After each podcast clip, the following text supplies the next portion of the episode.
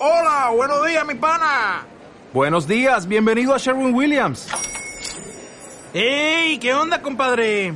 ¿Qué onda? Ya tengo lista la pintura que ordenaste en el ProPlus app. Con más de 6.000 representantes en nuestras tiendas listos para atenderte en tu idioma y beneficios para contratistas que encontrarás en aliadopro.com. En Sherwin Williams somos el aliado del PRO. ¿Saben? En México estos 12 días he aprendido a hacer volumen. Pero no el que más corresponde, sino este de aquí.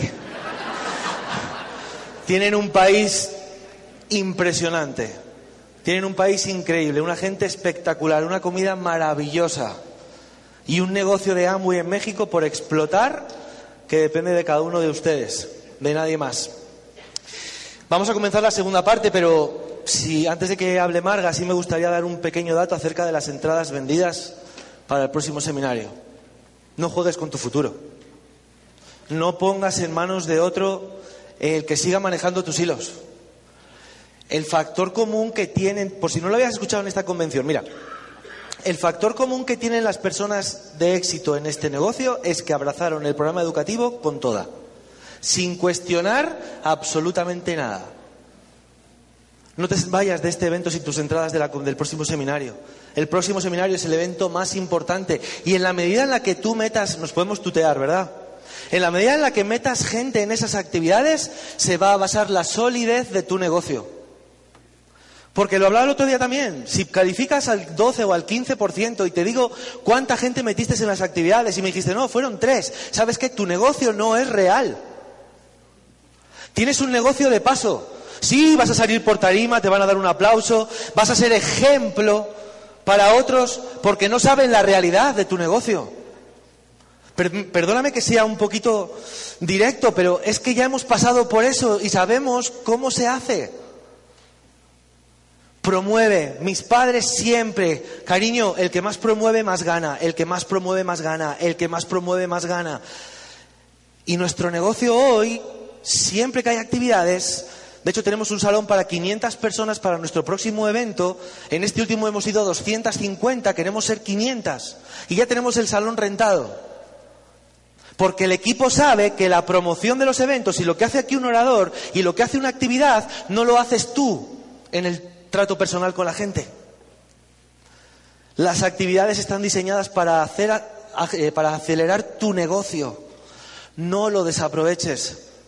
¿Sabes todas las actividades que hay desde que termine esta hasta el próximo año? Según salgas de aquí o aquí mismo, coges tu agenda y marcas en el calendario las fechas porque sabes qué, ya puede llover, tronar, granizar, hacer 55.000 grados de calor, que tú sabes dónde tienes que estar ese día.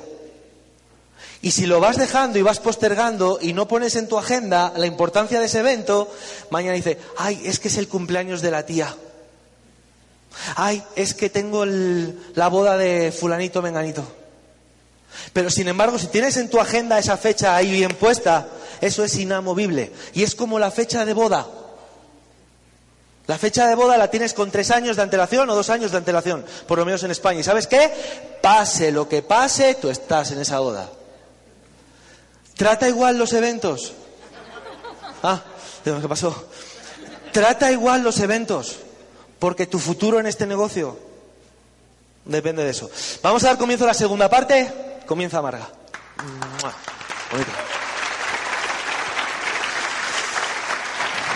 Bueno, buenas tardes. ¿Comieron bien? Rápido, ¿no? Bueno, quería dar las gracias también que antes me dejé, sabes que siempre te dejas a alguien, a Carlos y Alicia que también hicieron de medio host, a Mari Carmen que también nos hizo de host, eh, dar las gracias a toda la organización de este evento y también por favor dar las gracias al traductor. Magnífico. Gracias.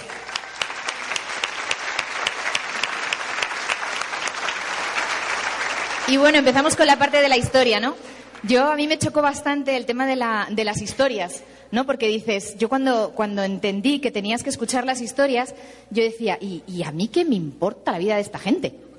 ¿Sabes? Dices, a mí qué me importa la vida de esta gente. Pero luego entendí que son historias de éxito, son historias de un camino recorrido, son caminos, o sea, es gente que ya ha pasado un proceso para estar aquí y salir reconocida. Porque el que te habla aquí arriba no es solamente técnica, te está hablando desde la experiencia. Y esa es la gran diferencia que hay con las carreras universitarias. Que tenemos igual a un profesor de economía que está quebrado. ¿Sí o no? ¿Verdad? Y te está dando clases de economía. En cambio, la persona que te viene aquí a hablar es gente que tiene el resultado. Por eso es tan importante la historia. Además, las historias te das cuenta de los sueños de la gente, de cuál es su motor, porque como decía Pablo, es lo más importante y es el primer punto que tú tienes que tener claro para hacer este negocio. Si tú no tienes ese sueño, ese motor que te incentive y si tú no escuchas esas historias de éxito, tú no vas a poder identificarte y vivir la experiencia, igual experiencias que no, no vas a vivir en tu vida ¿verdad? Lo nuestro es una historia normal. Nunca, nunca hemos sufrido, o sea, nos han pasado cosas, lógicamente, hemos tenido tormentas, pero de las desgracias mundiales, la nuestra es un 0,001. Entonces, esas historias de éxito nos hacen vivir experiencias que nosotros igual no vamos a tener la capacidad de vivir. Entonces, son súper importantes. Y a mí me encanta contar una historia, ¿no? Esas historias de éxito nos encanta tenerlas y escucharlas en el coche cuando hacemos los viajes. Nosotros tenemos negocio en Alicante, tenemos en Madrid, en Valladolid, a varios kilómetros. Entonces, cuando vamos en el coche, nos encanta ponernos esas historias de éxito porque vemos el motor de la gente. Tú puedes ver cuál es el motor de la gente. Es como cuando vas a dar un plan, ¿no? Vas a dar el plan y, te dicen que no. Y entonces te montas en el coche y dices, ¿sabes qué? Me rajo dejo este negocio, esto no es para mí, ¿no? Y tú vas conduciendo y dices, me rajo, esto no es mío. Y de repente ves el audio que te está mirando y te dice, ponme, ponme, ponme. ¿eh? Y tú dices, no, me rajo, esto no es para mí, es que todo el mundo me dice que no, es que esto no es lo mío, es que no me gusta el negocio. Y el, el audio, entonces dices, venga, va, voy a ponerlo.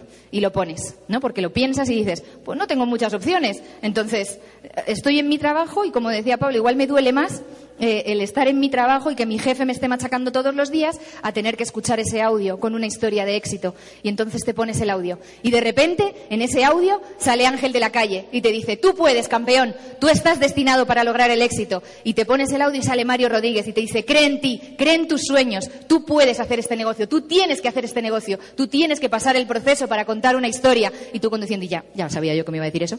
¿Eh? ¿Sí o no? Pero te lo dicen tres veces y al final te lo crees. Por eso son tan importantes las historias, por eso es tan importante escuchar todos los audios y escuchar esas historias de éxito. Y bueno, como decía, pues la nuestra es una historia normal.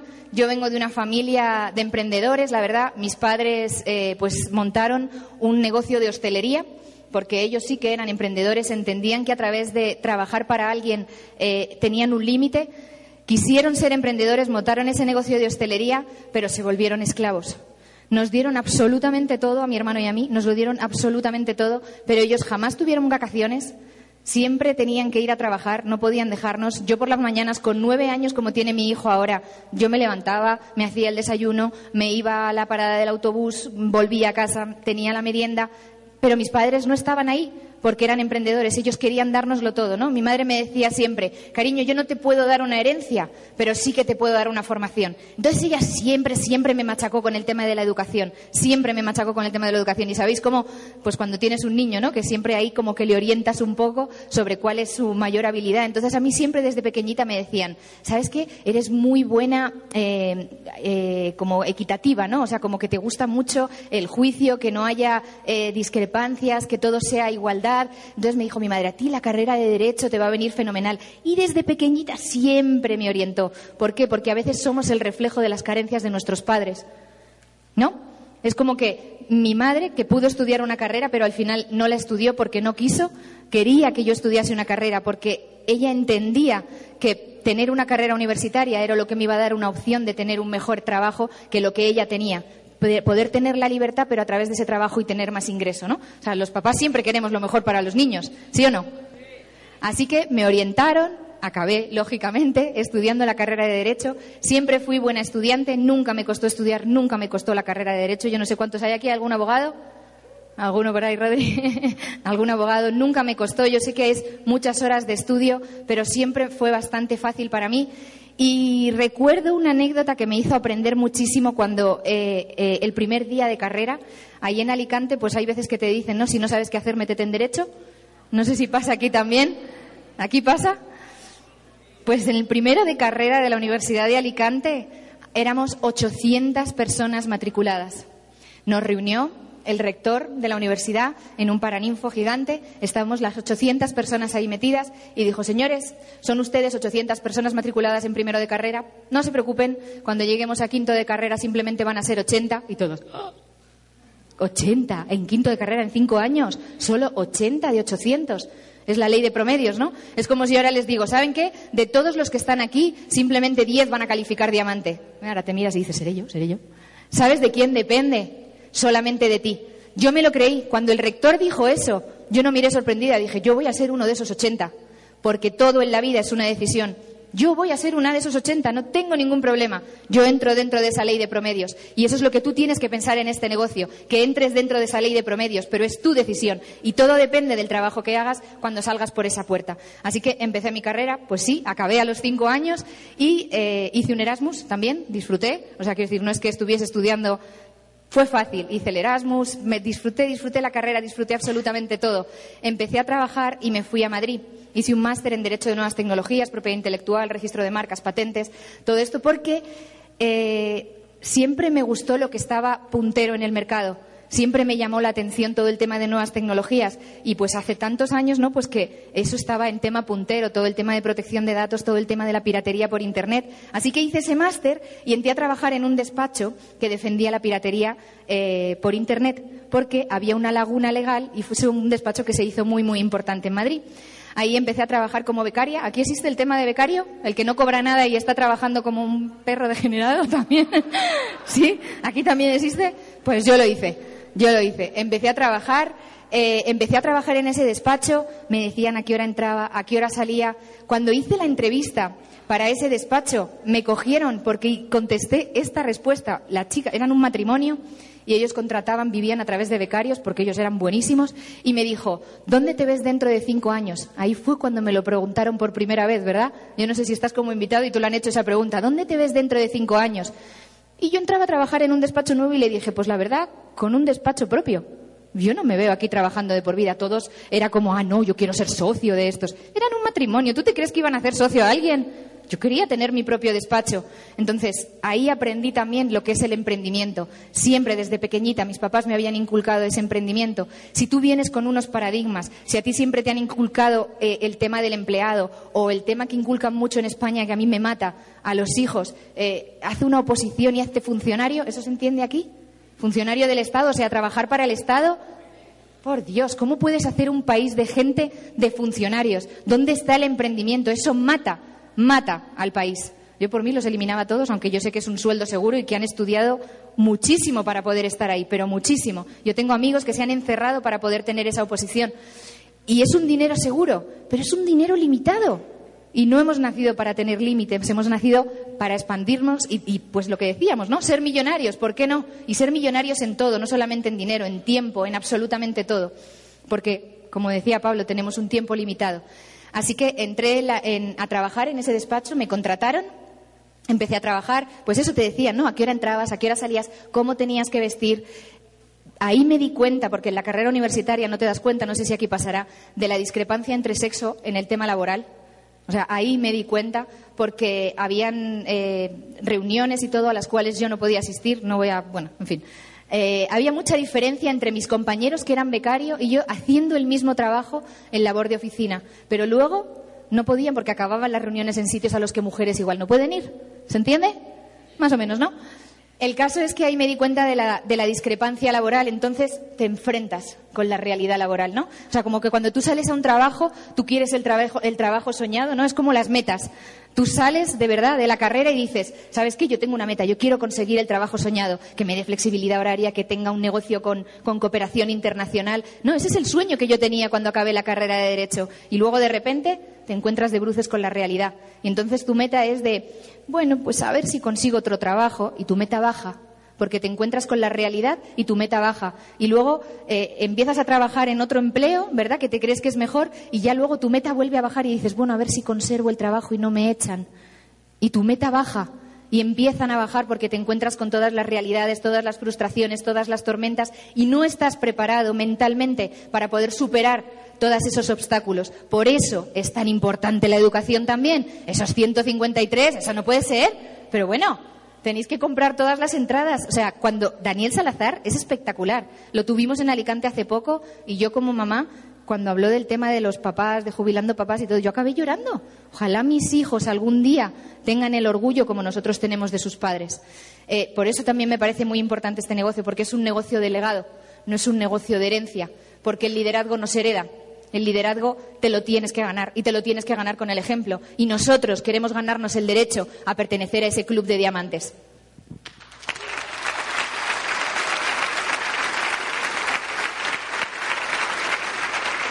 El caso es que empecé a trabajar en ese despacho de piratería y entonces ahí fue pues cuando una amiga, eh, mi mejor amiga, que sus padres vivían en Santander, sabéis que los papás de Ángel viven en Santander, me dijo, oye, vente a Santander, que, que mis padres tienen muchas ganas de verte, vámonos para allá, nos pasamos un fin de semana, nos vamos de fiesta, de farra, nos lo pasamos espectacular y tal. Así que llegué a Santander, fuimos a una fiesta y ahí estaba Ángel. Y entonces le vi y dije, mmm, qué chico más guapo. Empezamos a conocernos, eh, vivíamos a 400 kilómetros de distancia, él vivía en Santander, yo vivía en Madrid, empezamos juntos. Tenemos una anécdota muy graciosa de cuando empezamos pues como novios, él venía mucho, yo iba también para Santander, él venía más, voy a reconocerlo ahora, él venía más a Madrid que yo a Santander. Y, tenemos una anécdota graciosa de cuando empezamos, pues lo típico, ¿no? No sabes a qué se dedican los padres de tu pareja, no es algo que preguntes así, no es algo que te interese tampoco mucho, ¿no? Pero como mi madre es muy preguntona, ¿y a qué se dedican sus padres? Entonces, en una de estas que estábamos comiendo, le digo, oye Ángel, ¿y tus padres a qué se dedican? Y me dice, no, no lo conocerás, es una empresa americana. Y le digo, ay, ¿cómo se llama? Y me dice, Amway. Digo, Amway, Amway, digo, espera. Digo, hay un primo hermano de mi madre que hace el negocio y digo, y creo que le va bastante bien. Un primo hermano de mi madre, primo hermano. Y me dice, ah, sí, no sé cómo se llama, igual lo conozco. le digo, Miguel Aguado. Me dice, ah, sí, le va bien. Le va bien.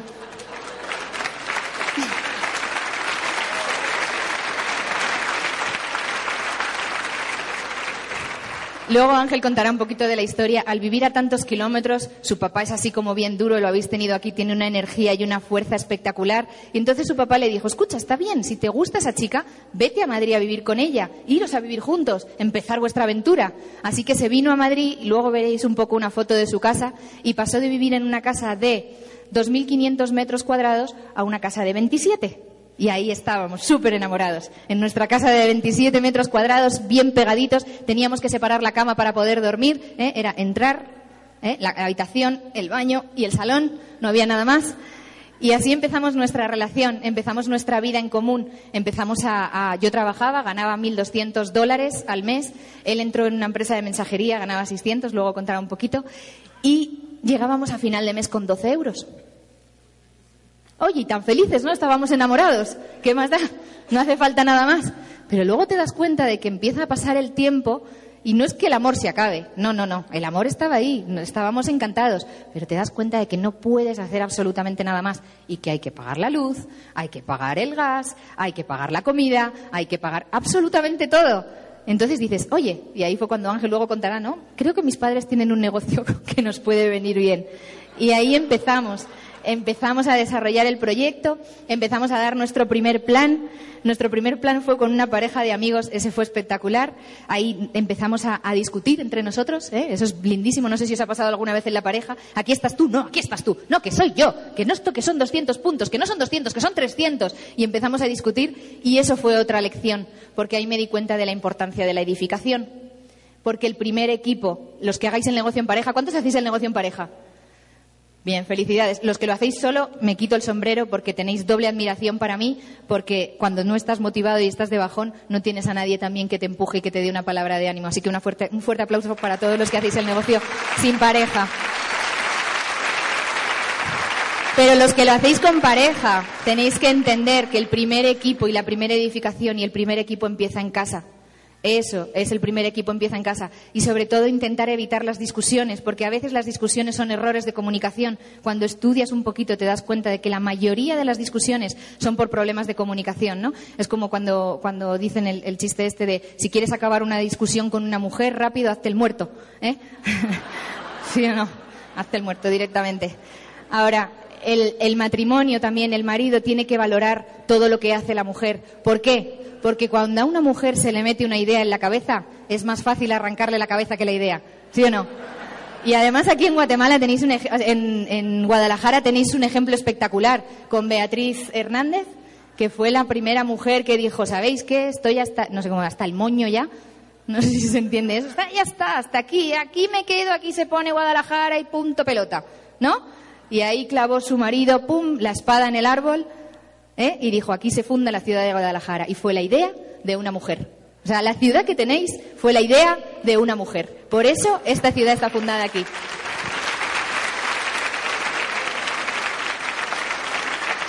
Así que valorar a vuestra pareja, porque el primer equipo empieza a casa. Lógicamente, también luego en el tema de la edificación, lo que hemos hablado mucho durante todo el tema de la técnica, a la línea de auspicio, edificar la compañía, edificar el equipo, edificar la universidad para el éxito, edificar Momentum Pro, porque eso va a ser vuestro crecimiento total y absoluto. O sea, la primera edificación en la pareja. Así que los que hacéis el negocio en pareja, ya sabéis, edificar y aprovechar las habilidades de cada uno para ponerlas en función del equipo. Igual Ángel es mejor dando el plan y a mí me gusta más el contacto con la gente. Cada uno es bueno en unas cosas, aprovecharlo, sacarle el máximo partido, ¿vale? Ahora estábamos en la comida y estábamos hablando con Ale y con Pablo. O sea, Ale me ha dejado con la boca abierta. Es espectacular. Se nota el trabajo de campo que decimos. Se nota el trabajo de campo. Ahora, de hecho, le hemos pedido un refuerzo para el tema de las redes sociales, que lo vamos a poner en todos los grupos de cómo hacer un buen uso de las redes sociales. Porque yo sé que si viene de ellos, es como si para nuestro equipo de allí de España, es como si casi lo dijese Dios.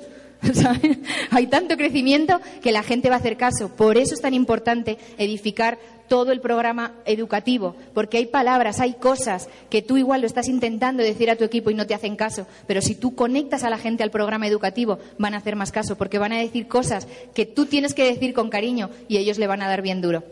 Eh, fui a mi primera convención y eso fue una locura, ¿verdad? Yo estaba acostumbrada a los congresos de derecho, ¿tú te imaginas? ¿Cuántos habéis estado? Los abogados que habían por ahí atrás, los congresos de derecho, una mesa aquí, un tío hablando. 400 dólares el Congreso, seis horas, para tener un certificado que luego, básicamente, a mí personalmente no me han servido de mucho, porque no, pero bueno. Eh, y, y ahí estás escuchando tu congreso y de repente entonces me dicen, ¿sabes qué? Te tienes que formar cuando iniciamos el negocio, te tienes que formar porque la educación te va a dar esos 1.200 dólares que estás ganando, te lo va a dar también a través de este negocio si te educas. Para mí fue fácil entenderlo el tema de la educación, pero ahí que entro en mi primera convención, en Madrid, en el Hotel Auditorio. Entramos por el final, llegamos tarde, Llegamos tarde a nuestra primera convención y había un orador externo. Y entonces estaba haciendo como un simulacro. ¿Un simulacro? ¿Se entiende? Como que eh, recibías el cheque de un diamante, ¿no? Yo les, ¿Se imaginan que yo les digo, ahora imagínense que llegue al- el sobre, ¿no? Como la- el vídeo este que salía de Pepe Cohen, y abres el sobre y hay ahí un millón de dólares. ¿Verdad? Como, como, como diamante, porque es un incentivo de hambre que ha puesto tal. ¿Cómo se sentarían? ¿Cómo sentirían cuando abren ese sobre y ven ese cheque? Y todo el mundo, ¡guau! chillando como histéricos. Y yo entré en esa convención y dije, esta gente está loca. Esta gente está muy loca. Entonces empezamos a sentarnos arriba. Por eso a veces nos sorprende, ¿no? Cuando viene la gente nueva y te dicen, es que hay mucho entusiasmo, es que todo el mundo se quiere mucho, es que todo el mundo sonríe, es que, Julín, ¿cuánto beso? ¿Verdad? ¿Cuánta foto? ¿Para qué? Porque ese entusiasmo, eso es lo que hace, genera un ambiente en el que la gente quiera estar. Porque está cansada de estar allá afuera, en congresos, en historias, en, en mala vida, ¿verdad? En cosas negativas, en un congreso en el que te, te cae la cabeza para atrás, por Dios. ¿No? Por eso es tan importante que estés en estos eventos. Por eso, por favor, subirme el número del seminario, porque me estoy esforzando un montón para que subáis el seminario de Daniel Salazar. ¿Vale?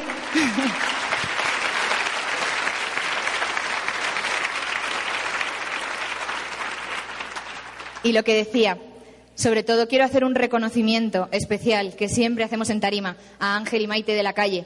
¿Por qué? Porque ellos son nuestros mentores.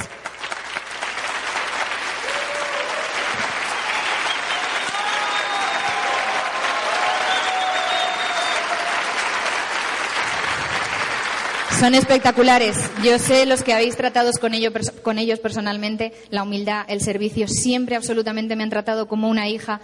Todo lo que tienen, todo, absolutamente lo que tienen, se lo han ganado con el sudor de su frente. Ellos para nosotros son el faro, son el espejo en el que queremos vernos reflejados. Ellos son lo máximo. Así que ojalá, eso no quiero llorar, porque, ojalá algún día nuestros hijos sientan el orgullo que nosotros sentimos por ellos. Gracias.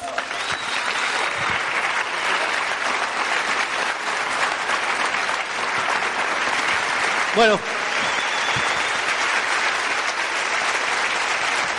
La verdad que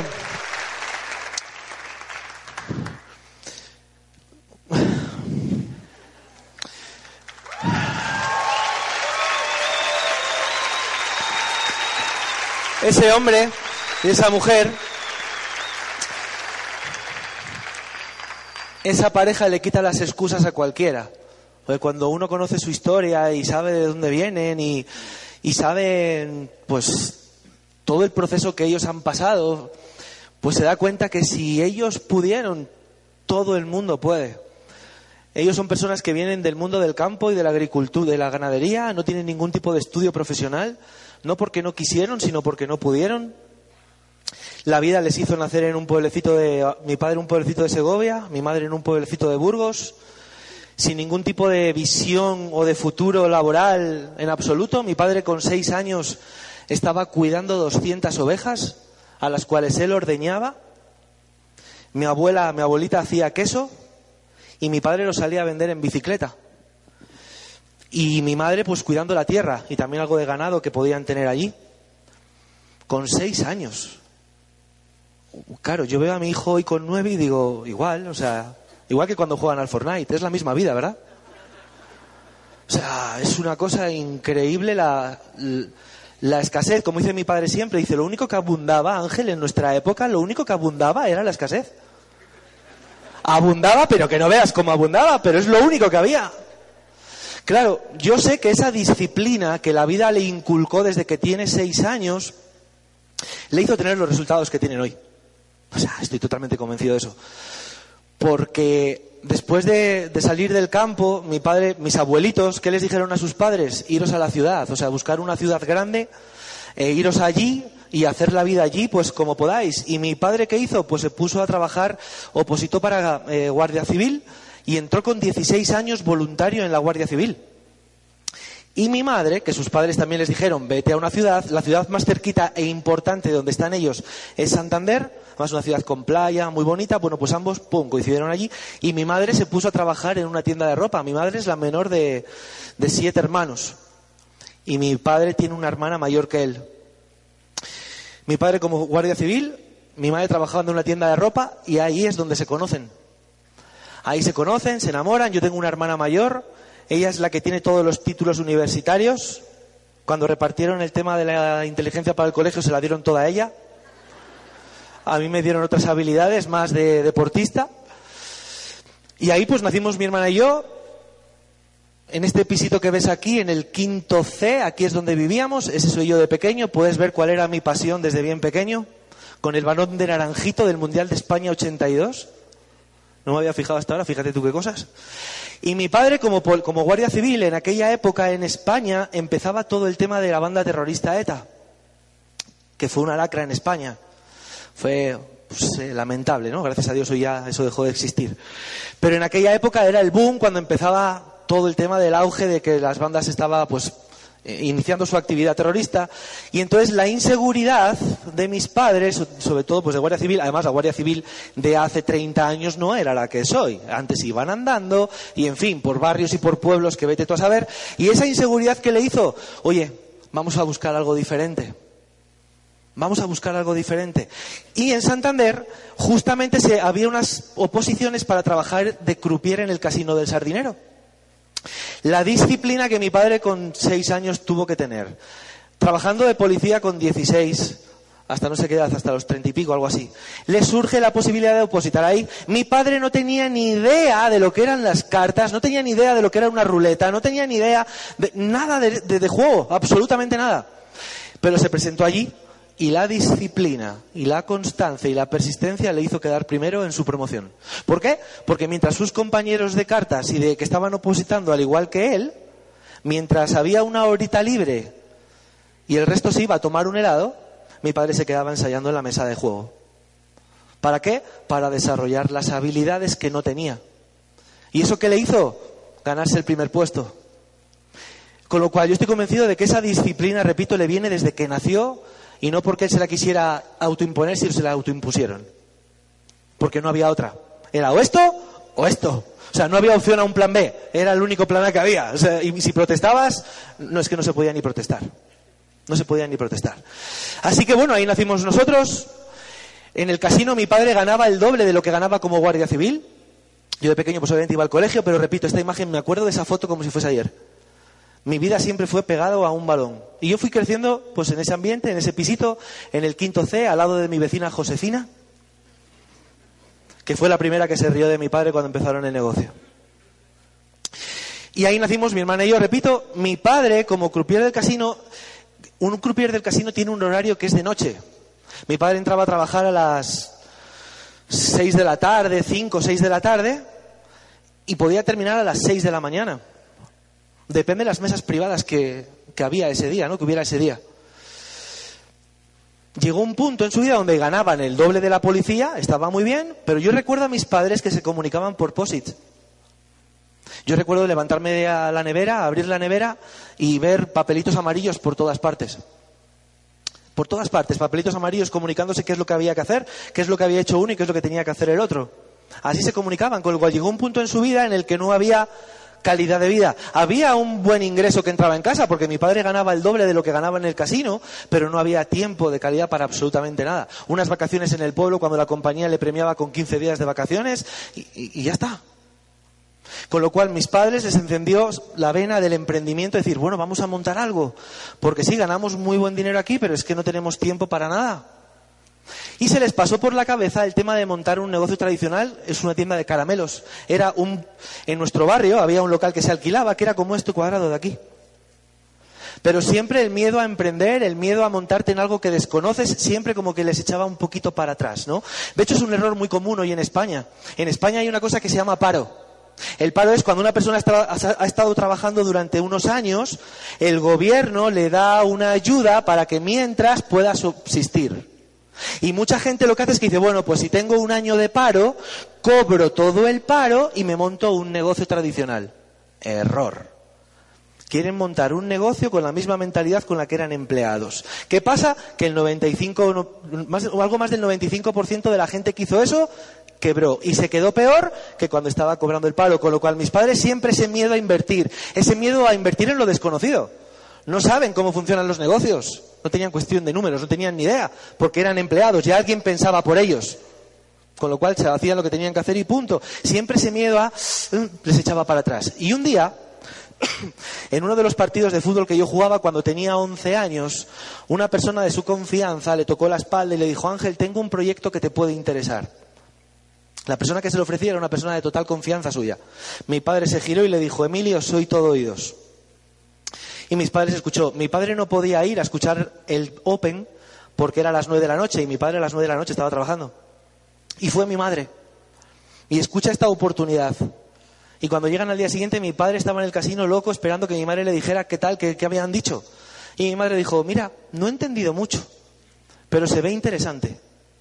¿Qué tenemos que perder? Nada. Ok, al, semana, al fin de semana siguiente hay un seminario en, en Madrid. Ok, bueno, según salga de trabajar y sin dormir, nos vamos. Esa pequeña decisión, fíjate tú qué fácil hubiese sido decir, nah, déjate, o sea, ah, no tiene, déjate, o sea, es lo que lo haga él, no, no, darle el valor, pero sí mis padres tenían el radar encendido y estaban en busca de una oportunidad.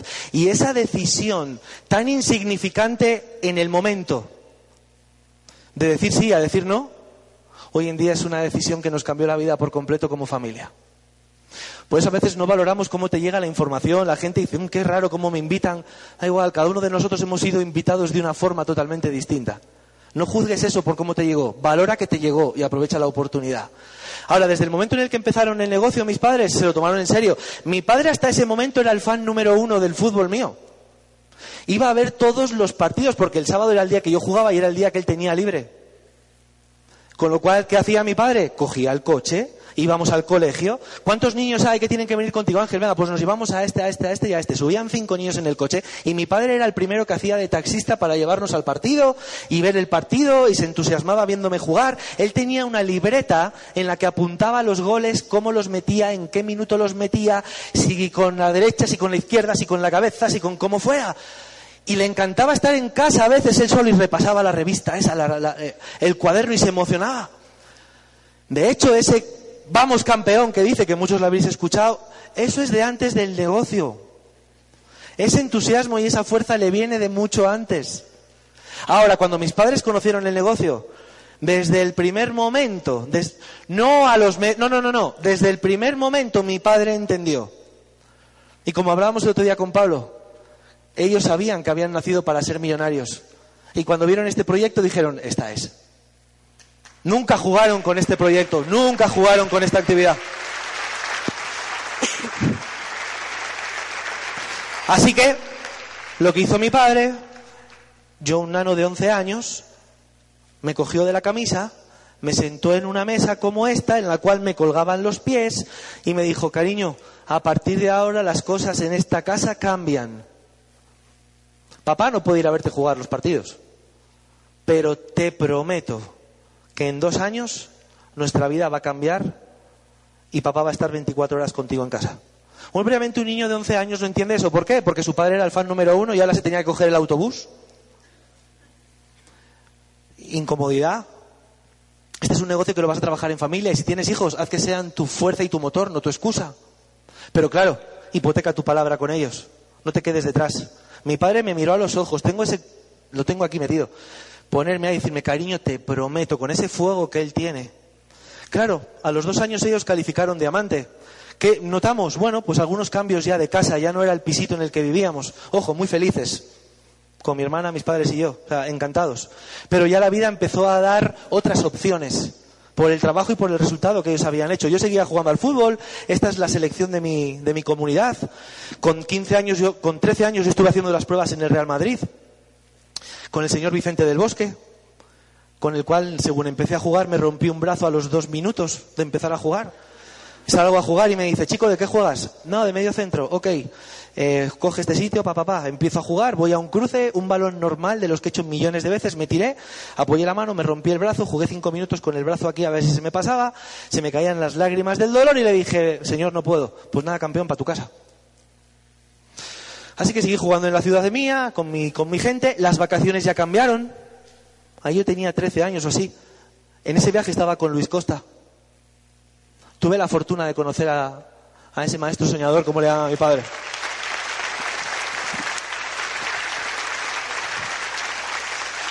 Tuve la fortuna de viajar con él, de convivir con él. Claro, cuando ya esos viajes se daban, Luis Costa me cogía y me decía, con una cámara de vídeo de la época, ¿vale? Una cámara de vídeo de la época. Me decía, campeón, ¿te acuerdas los días que te quedabas solo en casa o tenías que cogerte el autobús? Y yo con la moto de agua, no, ya no me acuerdo, eso ya pasó a la historia. Nos quedábamos solo en casa. Mi hermana, gracias a Dios, que era la hermana responsable, es tres años mayor que yo, pues si me dejan a mí solo en la casa, pues no sé qué hubiese pasado. Pero mi hermana es una chica muy responsable, muy seria, y es la que se hacía cargo de mí, porque mis padres, el tiempito libre que tenían, era para dar planes. Y mi padre en un momento dado pues dio el plan a todo el casino y se cargó a 187 compañeros del casino de un plumazo. Pero fíjate, lo que hace el enfoque y la decisión y la determinación. En esa hora que mi padre tenía libre del casino, una hora libre, mi padre se quitaba el smoking, se quitaba la camisa, se quitaba el traje, se ponía el traje de faena del negocio de Amway, que hace años pues era ponerte otro traje, y se iba a dar un plan a una cafetería que tenían como sede, que se llamaba Cafetería Palma, en Santander. Y mi padre se iba a dar un plan. Y sus compañeros del casino, esa hora, se aprovechaban para ponerse sus bermudas y como el casino está justo enfrente de la playa, pues se iban, se daban un bañito, se relajaban una hora, se comían un helado. Y mi padre, después de dar el plan una hora, tenía que ir corriendo otra vez al casino para volver a fichar. Y mi padre subía con el traje así, sudando, y los compañeros subían con el helado.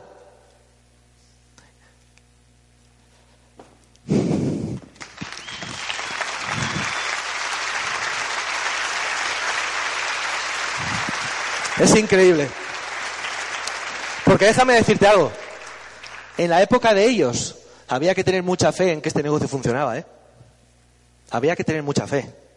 O sea, había que ser un visionario que es lo que era Luis Costa y es lo que les transmitía a la gente. Y, y, lo que Luis decía, la gente se entusiasmaba y les ponía a esta altura del suelo, de la emoción y del entusiasmo.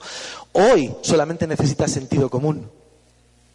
Porque Luis Costa les hablaba de comprar por internet y un día estaremos dando conferencias de camisa y chaqueta arriba y, en calzoncillos hacia abajo. Y todo el mundo mirando así internet, si no existía internet. Mis padres hacían el negocio con teléfono fijo y fax. Que el otro día dando un Open en, en, en, Alicante había un niño de 18 años y le digo, campeón, ¿tú sabes lo que es un fax? Y me dijo, creo que sí, pero no lo he visto nunca.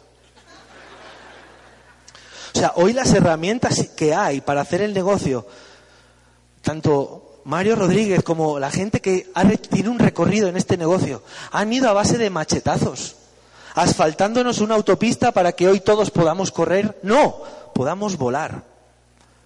Claro, mi padre subía en el ascensor y decían, ¿qué? ¿A cuántos has estafado hoy? Le decían. Y en una de esas mi padre le dijo, pues mira, hoy no he estafado a ninguno, pero si me das el teléfono de alguien tuyo, yo le llamo y le estafo.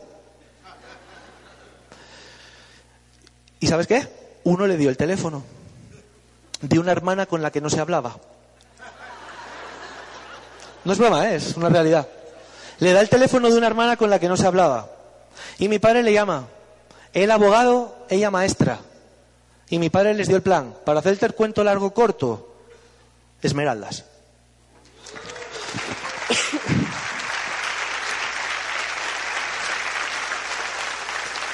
Eso sí que es sacar un contacto de la nada.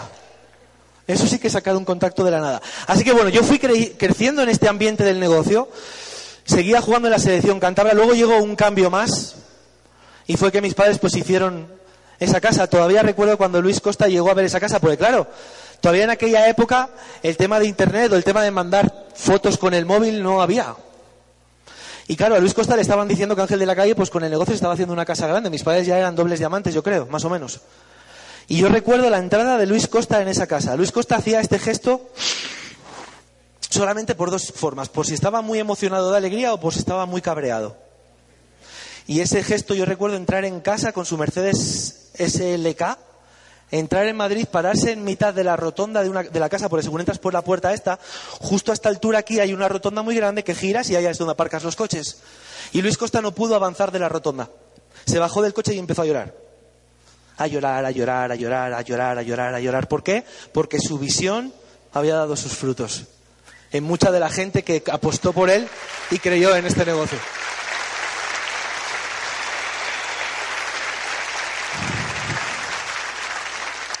Yo seguí creciendo, me puse a jugar, a, seguía jugando al fútbol, volví a hacer las pruebas en el Real Madrid.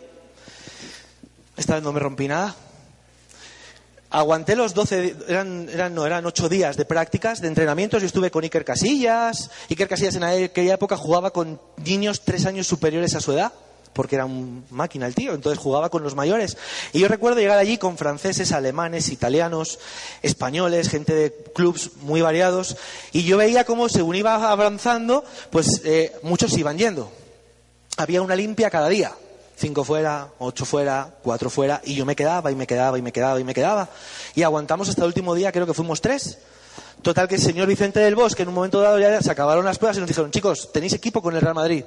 Pero hoy el Real Madrid no apuesta por pagaros lo que es colegio, estancia, manutención, todo eso. Os lo tenéis que pagar vosotros. Si es así, tenéis ficha en el Juvenil B.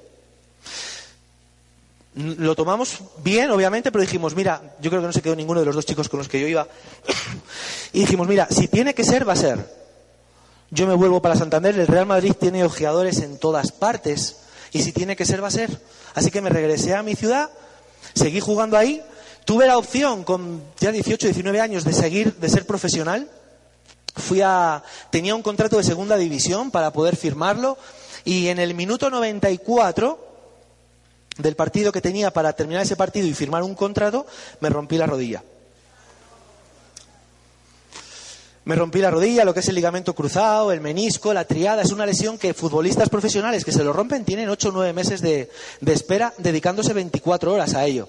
Alguien que no es profesional, pues obviamente su recuperación va mucho más lenta. Para hacerte el cuento largo corto, yo me planteé una edad que fueron los 20 años sin oficio ni beneficio, porque no había querido estudiar, no tenía ningún tipo de carrera en la que yo me, pusiera, pues, me pudiera posicionar. Así que mi padre me dijo, bueno, ¿y ahora qué? Y entonces mi padre que me decía, negocio, negocio, negocio, negocio, negocio, negocio. Y no me gustaba. No me sentía identificado con la manera o, la gente que había en ese momento por el tema igual de la edad, no había chavales de 20 años haciendo el negocio, era como que yo no me sentía identificado y tampoco entendía muy bien. Ojo, yo sabía que funcionaba. Y si, si algún día me entraba alguna duda, solo tenía que hacer así. El negocio funciona. Pero ahí te cuento lo de antes, era mi tema, era un crecimiento personal mío. Pero mi padre conmigo, pues Carnegie se lo dejaba debajo de la cama no lo usaba mucho. Y entonces, claro, mi padre yo me pongo en su cabeza hoy en día siendo padre. Cariño, si estás viendo que el negocio has visto lo que da, ¿qué haces? O sea, se te acabó el fútbol, las lesiones acabaron, coge el negocio. Pero más que mi padre me insistía, me insistía, me insistía, más rechazo me producía. Más rechazo. No era simplemente no. No, no, no. Era más rechazo. Ahí aprendí algo también, y es que si tienes hijos en edad de hacer el negocio que todavía no lo hacen, no te obsesiones por conseguir que tus hijos tomen las decisiones que tú tomarías. Simplemente dale las herramientas correctas para que acierten en las decisiones que tomen ellos. Y mi madre, muy inteligentemente, me dejaba libros de autoayuda encima de la mesita. Yo recuerdo que iba a comer, subía a la habitación y de repente, como por arte de magia, cómo ganar amigos e influir en las personas. Así, no sé dónde había aparecido, pero a mi madre. ¿Por qué? Porque mi madre entendió que no puedes obligar a una flor a crecer, pero sí puedes regar su jardín. Y mi madre era de las que regaba y regaba y regaba y regaba y regaba para ver si un día, como me planté sin nada, mi padre me dijo, bueno, no tienes nada, 22 años, ¿qué vas a hacer de tu vida? Yo no te voy a mantener. Búscate la vida si no quieres hacer nada. Si quieres, te pongo un sitio en la oficina.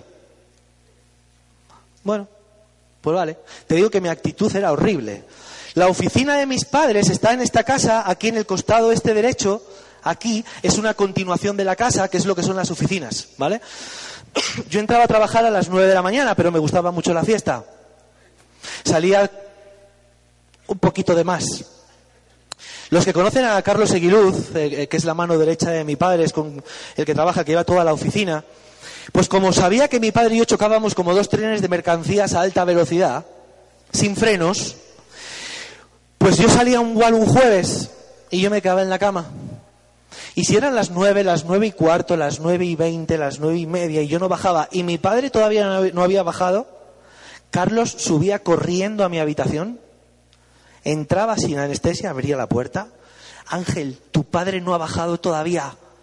Corre porque estás a tiempo de evitar un conflicto internacional. Si llegaba, me duchaba rápido y bajaba y estaba mi padre, ya eran dos días sin hablarnos. Dos días. Hasta ese punto era mi actitud. Claro, también tener esta casa con 20 años, tú solo, tus padres viajando todo el día, no sé qué se te pasa por la cabeza. Pero las, las fiestas de esa, casa eran conocidas en todo Santander justo en la parte de atrás hay una, una, una, oficina, iba a decir, una piscina como muy bonita y con un equipo de música. Y claro, pues ahí había pues, 30, 40, 50 personas, fiesta y fiesta y fiesta. Y en ese punto fue donde yo conocí a Marga. En ese punto. Así que empezamos a conocernos y yo cuando tenía el viernes libre, cogía el, o sea, el viernes por la tarde terminaba de trabajar y me cogía el coche y me iba a Madrid hasta el domingo a las 5 de la mañana. Y a las 5 de la mañana me cogía el coche y me volvía a Santander para estar en las 9 a la oficina y no tener el conflicto internacional. Y así siempre llegó un punto en el que mi padre me dijo, mira Ángel, estás en la oficina de pasos, no estás haciendo nada. Eh, ¿Te gusta esa chica? Vete. Vete, búscate la vida, pero yo no te... Ya está, Vete, ya te doy por perdido. Vete. Y en aquella época un gran amigo nuestro, en paz descanse, se llamaba Ezequiel Carretero, ese chico montaba justo una empresa de transporte en Madrid, que la, estaban inaugurando. Y yo le llamé y le dije, oye Ezequiel, ¿tienes un puesto para mí? Por favor. Y me dice, sí, vente, haz una entrevista y no te preocupes que donde sea. Pues obviamente donde sea, ¿dónde fue? Cogiendo el teléfono cogiendo el teléfono y atendiendo solicitudes. Era una empresa de mensajería, atendiendo llamadas, paquetes que se pierden, envíos que no llegan y toda esa historia. Me levantaba a las 5 de la mañana. 5 de la mañana llegaba a mi casa a las 3, 4 de la tarde. Muy cansado porque madrugaba mucho. Me echaba una siesta que a veces podía enlazar con la noche. Y esa era nuestra vida. Salir los fines de semana, esperar el viernes. Qué tristeza de tiempo perdido. Cuando ves que vi un WhatsApp, por fin viernes, digo, por fin, por fin lunes, qué maravillosos son los lunes. Pero en aquella época mi mentalidad no estaba conectada con todo esto. Así que me puse a trabajar en esa empresa de transporte. Esta es la oficina en la que yo estuve trabajando siete años, a cambio de 600 dólares al mes. 650, 700 más bien, porque al, al cambio 700 dólares mensuales. Marga en casa metíamos ella 1200 y con eso íbamos viviendo. Así nos pasamos cinco años. Con mis padres no hablábamos nada del negocio.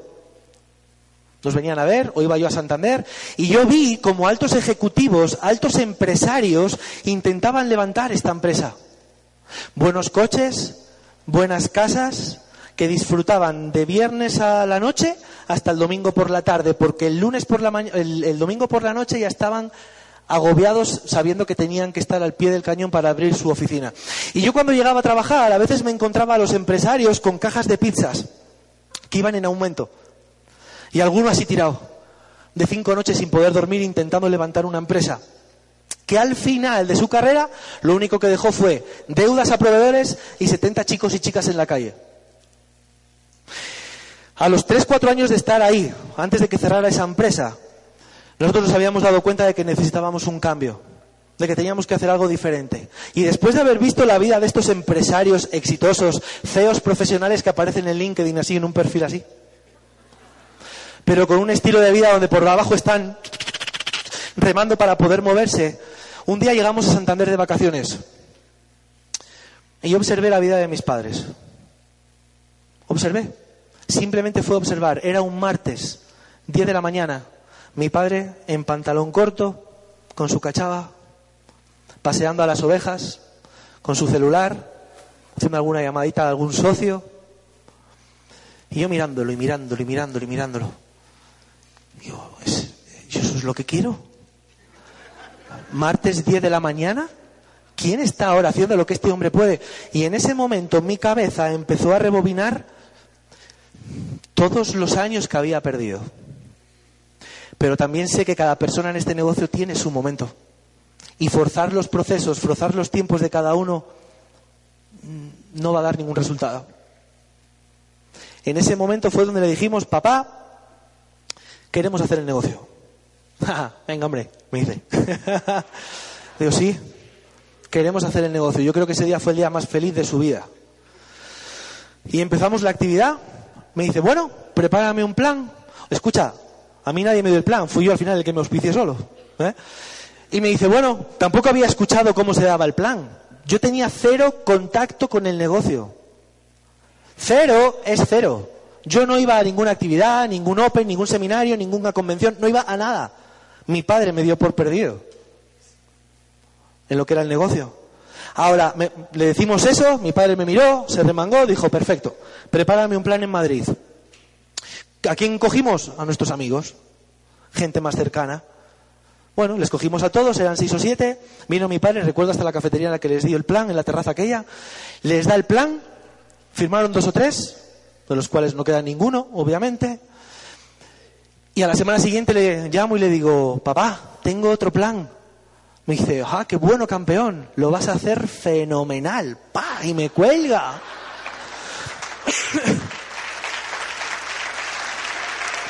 Y me colgó. A lo cual le estaré eternamente agradecido porque fue el mejor plan y lo mejor que mi padre pudo hacer. El coger y decir, no, esto es ABC, chicos, esto es muy fácil. Esto es muy fácil. No esperes que tu Apple te esté dando 25 planes para ti. Suéltate y da el plan. Apréndete las dos cositas que siempre tienen que estar en un plan y el resto ponle tu marca personal y tu magia. No hay otra. Así que nos sentamos con esa pareja y como contaba Marga, yo no me sabía ni ella ni la tabla de rappel, y entonces empezamos a darles el plan. Recuerdo que hacía en Madrid un calor y yo ya de que por sí sudo, eso es también herencia, eh, pues me siento yo enfrente de Marga y los dos chicos a nuestra derecha y izquierda, y el plan, no, este eres tú, no, que este eres tú, no, 200 puntos, que no, que son 300, ta, ta, ta, ta, discutiendo y al final obviamente no pasó nada, pero fue el mejor plan que dimos, porque fue el que nos lanzó para un día poder dar el plan como lo podemos dar, que es con soltura, independientemente de que luego la gente entre o no entre, porque eso da igual. Pero es la habilidad de coger la práctica y práctica y práctica y práctica. Y si no hubiésemos dado ese plan, me hubiese demorado en mi proceso mucho más tiempo. Pero así fui y nos fuimos nosotros los que tomamos las riendas de nuestro negocio. Las riendas de nuestro negocio. Lo que sí nos dijo mi padre, perfecto, oye, esta semana hay una convención, y fue la convención que contaba Marga. Nunca jamás nunca hemos cuestionado el programa educativo. Sí es cierto que cuando empezábamos el negocio nos sentábamos atrás del todo. Y que poco a poco hemos ido bajando de asientos hasta llegar al punto pues, de sentarte en primera fila. Pero empezamos a trabajar, nos pasamos un año dando planes y sin crecer. Al año y medio creo que calificamos platino. Fue nuestro primer viaje de liderazgo. En aquella época el viaje de platino era a Orlando. ¡Wow! O sea, la visión nos reventó la cabeza lo que es la compañía. ¿Por qué? Porque en aquel viaje a Amway cerró el parque de Orlando de Disney única y exclusivamente para socios de Amway. La gente en aquella época nosotros no teníamos hijos, pero tú sabes lo que eran los padres con los hijos en un parque cerrado en Orlando, de 7 a 10 de la noche, donde tú ves que todo el mundo sale y tú llegas en autobuses y el parque es solo para ti. Esa es la magnitud de la empresa en la que estás. Cerrar ese parque de tres horas creo que costaba como dos millones de dólares. Y esa es la inversión que hace Amway, tu socio. ¿Y luego juegas con el negocio? Porque no entendiste todavía el potencial y la magnitud de esta actividad. Para nosotros eso fue una voladura de cabeza. Porque llegábamos allí atracciones en las que generalmente tienes dos y tres horas de espera. Llegabas ahí, subías, bajabas, subías, bajabas, subías, bajabas, subías, bajabas. Los restaurantes abiertos para comer. Todo abierto, todo gratis. Así que llegamos a casa después de ese, evento como locos a seguir construyendo el negocio. ¿Situaciones en el camino? Ni te cuento. O sea, antes de calificar platino en nuestra construcción, yo casi llego tarde a mi cumpleaños. ¿Por qué? casi no, llegué tarde. Porque estábamos trabajando el negocio y nuestra prioridad fue el negocio con toda. Yo recuerdo venir a veces con Marga en el coche, íbamos los dos y a veces nos llamaban los amigos, ¿qué? ¿Dónde estáis? Y veníamos de Alicante conduciendo sin un resultado tangible, pero sí creando confianza con la gente. ¿Y la gente qué? ¿De dónde venís? Pues estamos todos de fiesta en Pachá y nosotros volviendo a las 3 de la mañana, dormidos, sin, un, sin ese resultado tangible. Claro, yo no le puedo decir a esta gente, no, es que estoy creando confianza. Se parten en la cara de risa de ti. Ahora, claro, esta gente que nuestros amigos, que eran y son médicos, abogados, tienen un estatus y un estilo de vida, pues de lo que te puede dar esa profesión. Repito, de lunes a sábado por la tarde, pringando trabajando, para disfrutarlo sábado por la tarde y domingo por la mañana. Ese es el estilo de vida que tienen, sí, pero son médicos. Claro, ellos ganaban bastante dinero más que nosotros y nos llamaban y nos decían, oye, que nos vamos a ir a esquiar, oye, que nos vamos a ir a no sé dónde venís. No hay. No hay, y lo que hay no es para eso. No hay, y lo que hay no es para eso. ¡Ah! Y colgaban el teléfono. Y así todos los sábados, todos los sábados, intentando levantar una línea que la teníamos en Alicante. Esa línea hoy es una de nuestras líneas rubí que nos deja el residual. De por vida, hereditario a hijos, hereditario a nietos. ¿Sabes qué pasa? Que hoy somos nosotros los que les llamamos a veces un lunes y les decimos, ¡eh! ¿Nos vamos a esquiar? Toma.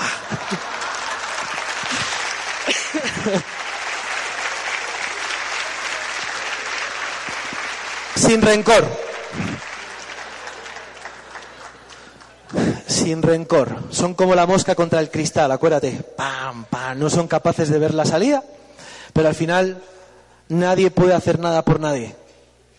Es ellos son ellos los que tienen que ver el proyecto, pero ni con esas lo ven. De hecho, yo veo ahora en Instagram cómo cotillean todas las fotos. Y ahora México, luego Las Vegas, luego no sé dónde, y todo el mundo cotillando, pero nadie da el paso de decir, oye Ángel, estoy cansado de vida. ¿Por qué? Porque el estatus les tiene asfixiados y no son capaces de agachar la cabeza y tener la humildad para decir, tío, lo que yo hago es una porquería comparado con lo que tú haces. Seguimos creciendo en el negocio, hemos roto coches, nos hemos privado de fiestas, nos hemos privado de cumpleaños, nos hemos privado de bodas, nos hemos privado de todo. El día de mi cumpleaños yo salía para Alicante a dar un plan y teníamos una fiesta preparada en casa, de la que ya terminé de trabajar en Benidorm. Yo me iba para casa un poquito rápido además y el coche de repente hizo ¡fum! y se apagó y me dejó tirado. El caso es que llegué a mi fiesta de cumpleaños a la una de la mañana. Y qué bendito regalo para meterme en la mochila y poder contar. Porque al final lo que tienes que hacer, ¿sabes qué? Es llenar tu mochila de momentos. Y no todos son bonitos de contar, no, hay que pasar el proceso y hay que caerse y hay que levantarse y hay que pasar esas situaciones. Pero sin esas situaciones no tendría gracia esto. Sin esas situaciones no valdría la pena subir aquí a contar nada. Porque al final los retos que uno tiene en este negocio son los mismos que tú, Mario, que tiene Pablo, que tiene Ale, que tienen todos los Esmeraldas, que tienen todo el liderazgo en este equipo. El tema está en que unos han estado dispuestos a pasarlos y hacer aprendizaje de esos y a otros les tumban. Porque no tienen la visión clara de hacia dónde van ni por qué están aquí. Esa es nuestra calificación de Esmeralda. Yo recuerdo esta foto, me gustó mucho porque mi padre ese gesto me está diciendo campeón has ayudado, estás en un nivel ahora en el que tu tarea es agacharte para darle la mano a otro y llevarle hasta donde tú estás. El ejemplo de servicio, de humildad, de, todo lo que este hombre tiene, porque, porque capacidad de servicio no le gana a nadie. A mí me encanta todos los días, me dice Ángel, mándame, o llama a mis platinos, llama a nuestros platinos y les dice, oye, mándame 10 teléfonos de tu profundidad que les voy a llamar. Y cada platino de cada organización suya le mandan teléfonos de 10, 15 personas. ¿Para qué? Para llamarlos y saludarlos simplemente y preguntarles cómo están. Esa labor, mientras está con sus cabras paseando, eso es magia pura. Porque lo único que pasa en esas llamadas es que en cuanto cuelgan me dicen, Ángel, no doy crédito, me ha llamado tu padre. Pues claro que sí, si le pellizcas también me hace, ah, es una persona. Pero esa capacidad de servicio se lo he visto a poquita gente. El meterte en las profundidades, el meterte en las profundidades y el pedir teléfonos para pásame el teléfono, yo los llamo, yo los hablo. Que la gente venga a la convención, que pregunten por él, siempre abierto de brazos para recibir a todo el mundo.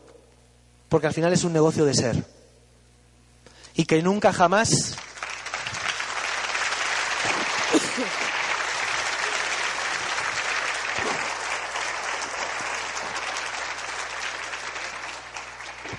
que nunca jamás se te suba el pin a la cabeza. Y nunca pierdas esa bondad y esa humanidad que tienes que tener con la gente para que les sigas dando la mano y les arrastres contigo en tu visión, porque tú eres el que tiene la visión de esto. Nunca los pierdas de vista. Calificamos Esmeralda, la recompensa del negocio. ¿Sabes lo que más valoro de todo lo que hemos podido conseguir? Que no es nada. No es nada, es que no es ni esto comparado con lo que hay en esta actividad. Es recuperar el tiempo. Es recuperar el tiempo. Que tu hija pequeña de cinco años se despierte por la mañana y te diga, papá, es el mejor despertador que existe. No hay un despertador en el mundo que se le parezca. Que tu hija de nueve, cinco años o tu hijo de nueve esté un día malo, tenga una semana con gripa, como ¿es gripa? Eh, en casa y no pueda salir y que tú digas, ¿sabes qué? Nos ponemos el chándal, nos ponemos traje de faena, nos tiramos al suelo y a jugar toda la semana. Porque sabes que lo que hiciste tiene una repercusión. Y sabes que lo que has hecho, eso va a estar y va a permanecer para siempre ahí. Y tienes la posibilidad de tu tiempo manejártelo tú, como tú quieres, cuando tú quieres, con quien tú quieres. Para mí lo más bondadoso de este negocio es recuperar ese tiempo que a través de un empleo está perdido. El otro día, dando una vuelta por Guadalajara, ponía en uno de los carteles que nos enseñaron cuándo se, cuándo se abolió la esclavitud. Bueno, la disfrazaron de empleo con lo cual tampoco la eliminaron del todo. Este negocio devuelve a las personas la capacidad de tomar sus propias decisiones. Este negocio devuelve la vida a la gente. Entiendo que te pueda costar entender eso. Simplemente está en tu tarea el que lo consigas entender. Y estos eventos tienen esa magia. donde escuchas diferentes oradores, diferentes personas que te dicen, tú puedes. Aquí no hay ni más altos, ni más guapos, ni más feos, ni más listos, ni más tontos. Simplemente yo sí que me siento afortunado ¿eh? De haber entendido lo que otros no van a entender nunca. Pero es el mismo vehículo y todo el mundo tiene y tenemos la misma posibilidad de construirlo. Así que eres un afortunado, eres afortunada. Simplemente no lo dejes pasar, no dejes pasar esta oportunidad. El futuro que quieres construir está en tu mano. No está en la mano de nadie más. ¿Y recompensas? Sí, en forma de viajes. Pues muchos. La verdad que te voy a cuadrar un poquito más esto, pero viajes los que te dé la gana, te vas a cansar. ¿Sabes qué? Mis padres las vacaciones las pasan en casa. Están cansados de viajar. A Las Vegas, otra vez a Las Vegas, quinto año a Las Vegas. A Singapur, otra vez a Singapur.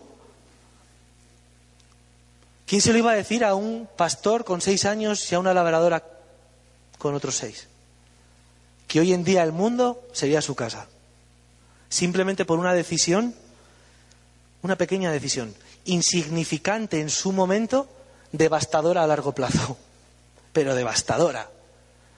A mí hay a veces que me levanto por la mañana y me corre un escalofrío por el cuerpo, pensando que hubiese sido si mis padres hubiesen dicho no a este negocio ahora me está recorriendo otra vez ese escalofrío. Porque el trabajo de ellos, con el que vamos a hacer nosotros y estamos haciendo, te decía antes, deja la vida resuelta en cuatro generaciones de por vida.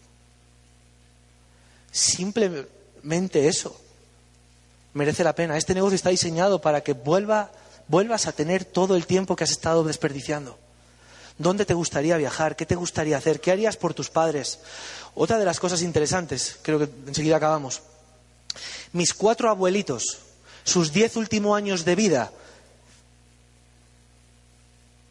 estuvieron aquí con tres personas a su cargo. Mi madre es la menor de siete hermanos. ¿Sabes qué querían hacer mis tíos? Meterles en un asilo. ¿Asilo? ¿Qué dijo mi madre? ¿Cómo? ¿Así qué? No, me los llevo yo a mi casa. Tres personas a su cargo 24 horas al día. Yo recuerdo a mis padres a veces venir de viaje y cuando yo llegaba, meterme en su habitación, darles un beso y verles la cara de felicidad.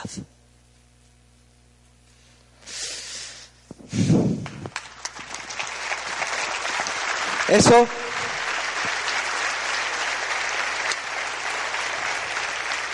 Eso es este negocio. Eso es este negocio. Hacer la vida más fácil a la gente que te necesita. Eso es este negocio. No la parte económica y dinero y dinero. Sí, el dinero es un material muy bueno si sabes hacer buenas cosas con él. Dicen además que el dinero no es más que un potenciador de lo que ya eres. Si eres buena persona con dinero, vas a ser una persona increíble. Ahora, si eres mala persona con dinero, pi, tú pones las letras que quieras. Pero este proyecto tienes, repito chicos, para conseguir lo que os dé la gana, pero requiere de soñar en grande. Cruceros, poder haber estado... Este es Máximo de Alberto, no sé si le conocéis.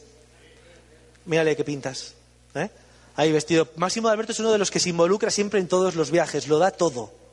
Sé que disfrazarse y vestirse de, él es el primero en vestirse. Es, un, es un hombre que es un espectáculo en su actitud. Es increíble cómo vive y cómo disfruta la vida.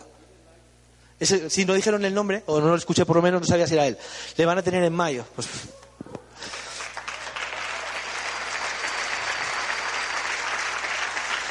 Esta me gusta mucho porque Amway sacó en Europa un incentivo que era ir a ver al Milán. Saben que Amway y el Milan tienen un acuerdo de colaboración, pero no es un acuerdo de colaboración de toma mi marca y ya. Nosotros nos llevaron, fuimos 10 códigos de Europa, no, de España, de España que nos llevaron a ver eh, el Milan Lab. El Milan Lab es el laboratorio que tiene el Milan. Ahí no puede entrar nadie. Nadie es nadie. Y cuando entramos con unas puertas herméticas que hacen... O sea, tienen un tema de seguridad que es increíble. Y cuando llegamos allí, los médicos del Milan nos dieron una conferencia. Y cuando nos meten en una de las salas, todos los jugadores del Milan se toman los suplementos de Nutrilite. No es un acuerdo de toma mi marca y ponle el dinero. No, no, no, no, no. Si tú ves, toman especialmente, toman todas, pero especialmente tres. Omega 3, doble X y una que se llama Salud para el Corazón que la traen de Estados Unidos. Esas tres vitaminas. Y nos pasaron un informe desde los infantiles hasta el primer equipo, cuáles son las vitaminas que toman. Nos llevaron a ver un partido del, del Milan. Nos metieron en el vestuario cinco minutos antes de empezar el partido.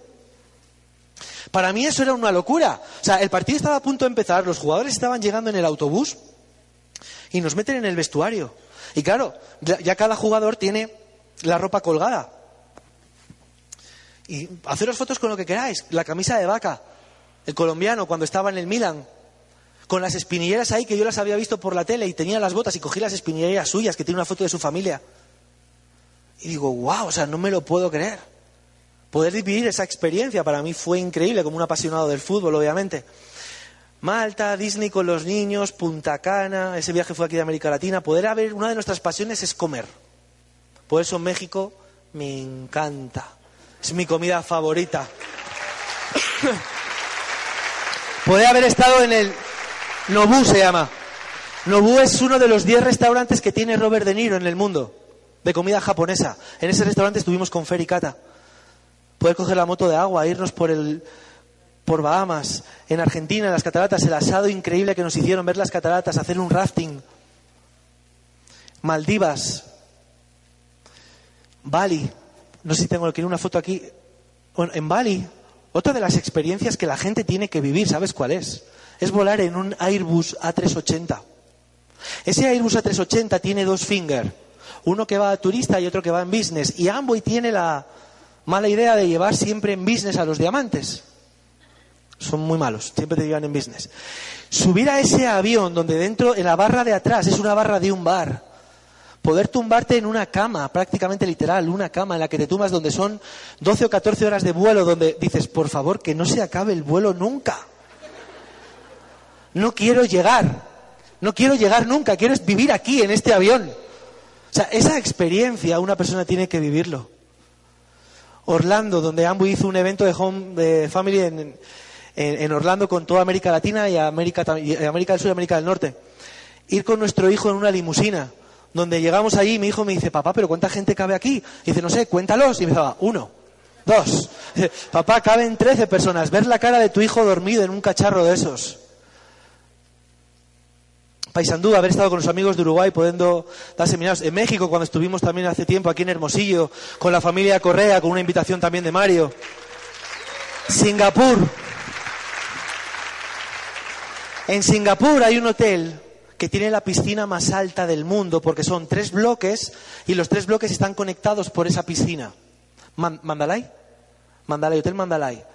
Te asomas a esa piscina desde aquí y parece que te vas a caer al vacío. Esa experiencia, ahí tenemos la foto, esa experiencia es increíble. El mundo se queda pequeño cuando haces este negocio. El mundo se queda pequeño. Dubái, Qatar, Cracovia, los fiordos, Londres, Barcelona, Sydney, Doha, decisiones. Aquí me quedo y termino. Esta es la foto con mi hija cuando tenía cuatro años en una gripa. Poder decirte, cariño, saca todos los juguetes, todos, vamos a revolucionar la casa. Tirar todo ahí encima del suelo y ponerte a jugar sin importar el tiempo, sin importar nada. Tú sabes qué sensación es esa. Sabiendo que no tienes que rendirle cuentas a nadie, que no tienes que decirle al jefe, por favor, jefito, jefecito, deme permiso, porque mi hija se ha puesto mala. Es un delito que no hagas esto en grande. Es un delito. Porque teniendo la oportunidad, no puedes dejarla escapar, no puedes. Poder coger un día a tu mujer y a mí decirme, cariño, ¿nos vamos a esquiar? Sí, pero, pero no de jueves a sábado, vámonos de lunes a miércoles. ¿Por qué? Pues porque las pistas están vacías. Y entonces coges el telesilla y subes, bajas, subes, bajas, subes, bajas. Oye, ¿nos vamos a Ibiza? Sí, vámonos a Ibiza cinco días. Ya tenemos acuerdo ahí con Pablo y con Ale para irnos a Ibiza. O sea, no se pueden imaginar lo maravilloso que es el mundo, chicos. Si te gusta viajar, te vas a hinchar, pero sobre todo, estas pequeñas decisiones, pequeñas decisiones que hacen al negocio realmente mágico. Familia, se acabó el tiempo. Fue un verdadero honor, un privilegio poder haber compartido con esta organización de Momentum Pro.